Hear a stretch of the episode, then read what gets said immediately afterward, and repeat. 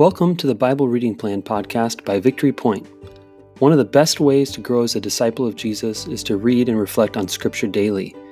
We created this podcast to guide you through our daily Bible reading plan that helps us dwell in God's Word as we grow together in listening to the Spirit. Whether you're on your commute, doing dishes, or just getting up in the morning, we're glad you tuned in.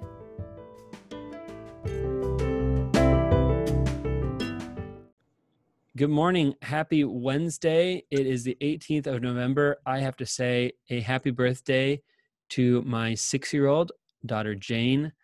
She was born six years ago today on the 18th of November. Not that she's listening to this podcast or anything like that, but um, that's what I think about today.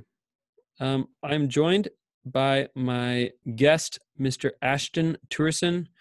Ashton, Ashton, thank you for joining for today. Um, you said before uh, we recorded this, you said you're feeling a little bit nervous about doing the podcast.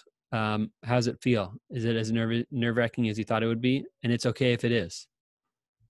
Uh, yes and no. I mean, I I'm a pretty outgoing person, so I have I don't have problem being in, in uh, being in front of a bunch of people, whether it's in person or whether it's uh, over people listening to a uh-huh. podcast. Uh, yeah but uh, you know, uh, but yeah, having being kind of vulnerable in front of all those people too is also you know it can be kind of nerve wracking. Yeah.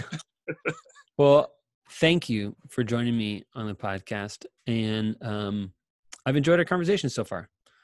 So um, today we're going to be reading Psalm 95, verses 1 through 7a. Um, it ends with the word hand in my um, translation. But um, Ashton, would you mind reading this passage for us, and then we'll just talk about something that's grabbing our attention? Yeah, I can do that. Mine doesn't end in hand, but I will. I will read that. okay, great. Thanks. okay, come. Let us sing for joy to the Lord. Let us shout aloud to the rock of our salvation. Let us come before him with thanksgiving and exalt him with music and song. For the Lord is the great God, the, the great King above all gods. In his hand are the depths of the earth, and the mountain peaks belong to him. The sea is his, for he made it, and his hands formed the dry land. Come, let us bow down and worship. Let us kneel before the Lord our Maker. For he is our God, and we are the people of his pasture, the flock under his care. Today, if only you would hear his voice. Well, I probably shouldn't stop there, but that's great. so, Ashton, what's um what's something out of this verse that you have a question about or that you just are paying attention to right now? well, I laugh about the last part I read was we're talking about the people of his pasture and the flock under his care again. So I thought that was kind of kind of funny. Mm-hmm. Um, you know, and one thing when I was reading this, one thing that I thought about was, and it says, "In His hands are the depths of the earth, and the mountain peaks belong to him. And for the sea is his, for he made it, and his hands formed the dry land. And it just kind of made me think of, like, talk about the mountain peaks. So you talk about the, like, Mount Everest and just the, the vastness of it. And you could talk about, like, all the statistics about how tall it is and how much area it takes up, and just think about how that belongs to him and how how he created that. And and it's like the the sea is his for he made it.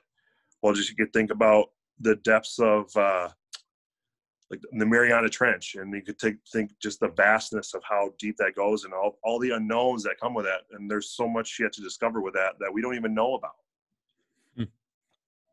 and it's like it's the same and we are the we are the the flock under his care and just there's all this greatness of the earth and he, he's just it's like he given it to us like as a gift.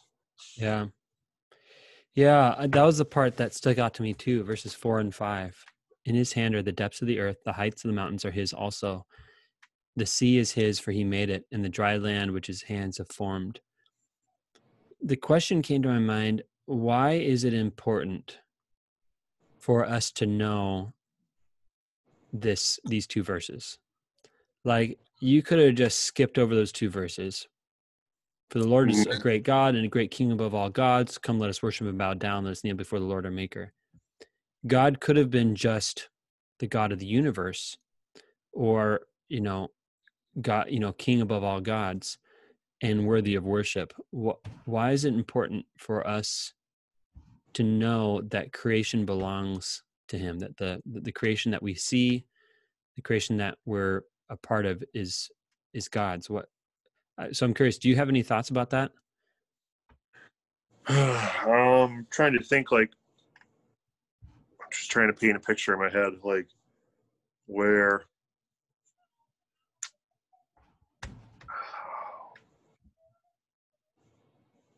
mm, I can't put words to it. Yeah, that's fine. I um, I just start to think of like you were just describing the heights of Everest and the Mariana Trench in the bottom of the ocean, which has all these creatures that we don't even know. You know, mm-hmm. and I think of it like just like maybe two different ways. One is like, um, one is like, so I think of like Job, for example. All right.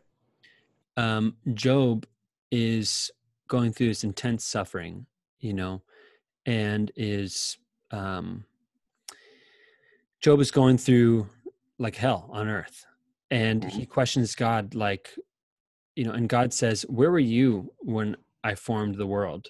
You know, and then God goes through and just talks about all the things that God made, you know, and uh, this is what I think is happening to Job. His suffering makes him feel like in this existential crisis, like maybe in a different universe, just like his feelings about the world and about his his lot, you know, his everything that has happened to him make him feel like more than more than he can handle. You know, outside he's beside himself, like literally outside of himself. That's kind of a, a word we use to talk about like when we feel overwhelmed, like to feel outside of yourself or beside yourself. That my own pain is actually moving beyond the barriers of my body and I can't contain it. You know, I, I don't know how to handle it. I don't know how to hold it. And when God God says these things about creation to Job, he's like putting Job back in his place. He's like recreating him, going like, "Hey, you are a person. you are a a little tiny thing. You are not this big emotional mess that you um, you're not the sum of all your sufferings. You are an embodied person and you have limits. And here's your limits. Like you don't know everything. You are in the midst of a physical creation that i made that you didn't make. And here's your spot in the world. You know he's kind of like setting job back in his spot just like you would like a snake that escaped its cage you'd put it back in its habitat and be like this is your cage or like your kids that you know get out of bed at night you know and come come ask you for one more you know whatever. You're like get back in bed like i'm going to put you back in your place where you belong and even though everything in you says you got to get up and you know come come uh you know come whine and cry like you can you can stay in your bed and or like with a snake you can stay in your cage or with job you are placed you are a placed person with boundaries and limits and it's okay. You're you're going to be okay. I'm taking care of you. That that's the other thing about this is like the sustaining nature of creation the fact that maybe job feels like he's alone or that he's not provided for and god's like i have put you in creation that this rock beneath your feet and you know grain to eat and water to drink. You're going to be okay you know? Mm-hmm. so i like that aspect of it and then i think it's also important when we're you know in, in another way not just in terms of how creation nurtures us and sustains us and comforts us but also um in our role for taking care of creation you know like god put us in the garden to to tend it and take care of it. Like that's what god's charge was for adam. And when god says these things are mine um, it charges us to care and steward well God's creation that He's given us, not as our own, but as something that belongs to someone else. So I think it's also um, a challenge there where um, I have to realize that the things that I've been given are not really my own, the land that I live on is not really my own. The mountains that I hike on are not really my own. Um, the you know the the big hole I dump all my trash in is not really my own. Like these things belong to God, and how do I steward them well? You could you could think of it like this, where these all these things are privileges. Yeah. And like you would tell your kids, uh, you know, the thing about privileges are is that, that, that they can be taken away. Yeah. True. So, I'm not saying that God would take take these things away from us, but He definitely has the power where He could. yeah, yeah. It, it it changes your attitude, right, when you realize that actually belongs to someone else. Mm. Oh yeah, no, and it's uh, we are like like it says, we are the flock under His care. Yeah, yeah.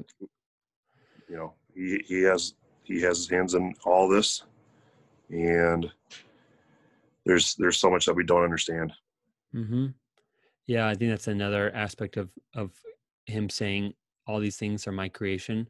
Like you just mentioned the the trench at the bottom of the ocean within which are creatures we still haven't discovered. Yeah.